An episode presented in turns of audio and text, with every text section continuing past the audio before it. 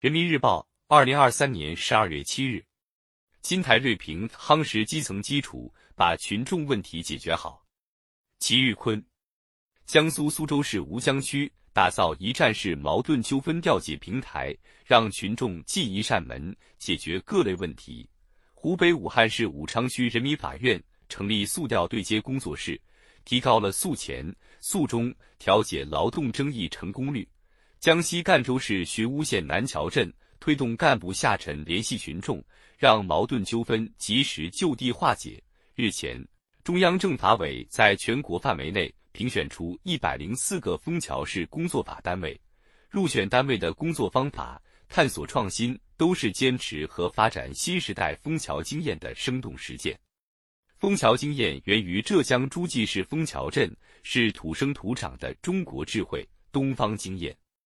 六十年来，枫桥经验在实践中不断丰富发展。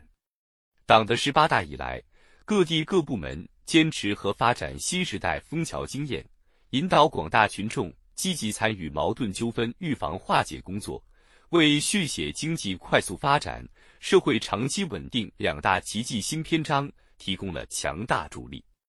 枫桥经验历久弥新，带给我们的一个宝贵启示是要大抓基层。不断夯实基层基础，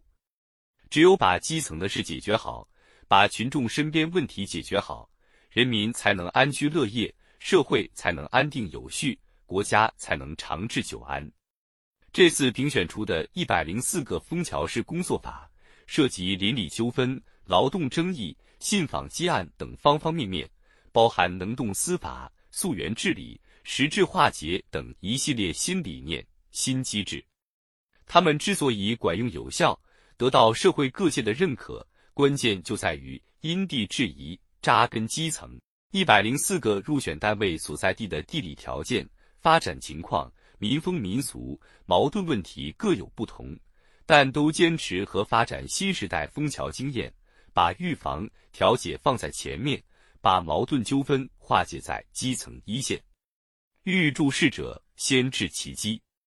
丰富的基层民主形式、多元解分机制，有助于增强基层社会吸纳群众意见、化解矛盾纠纷的能力，有效实现听民意、解民忧、纾民困。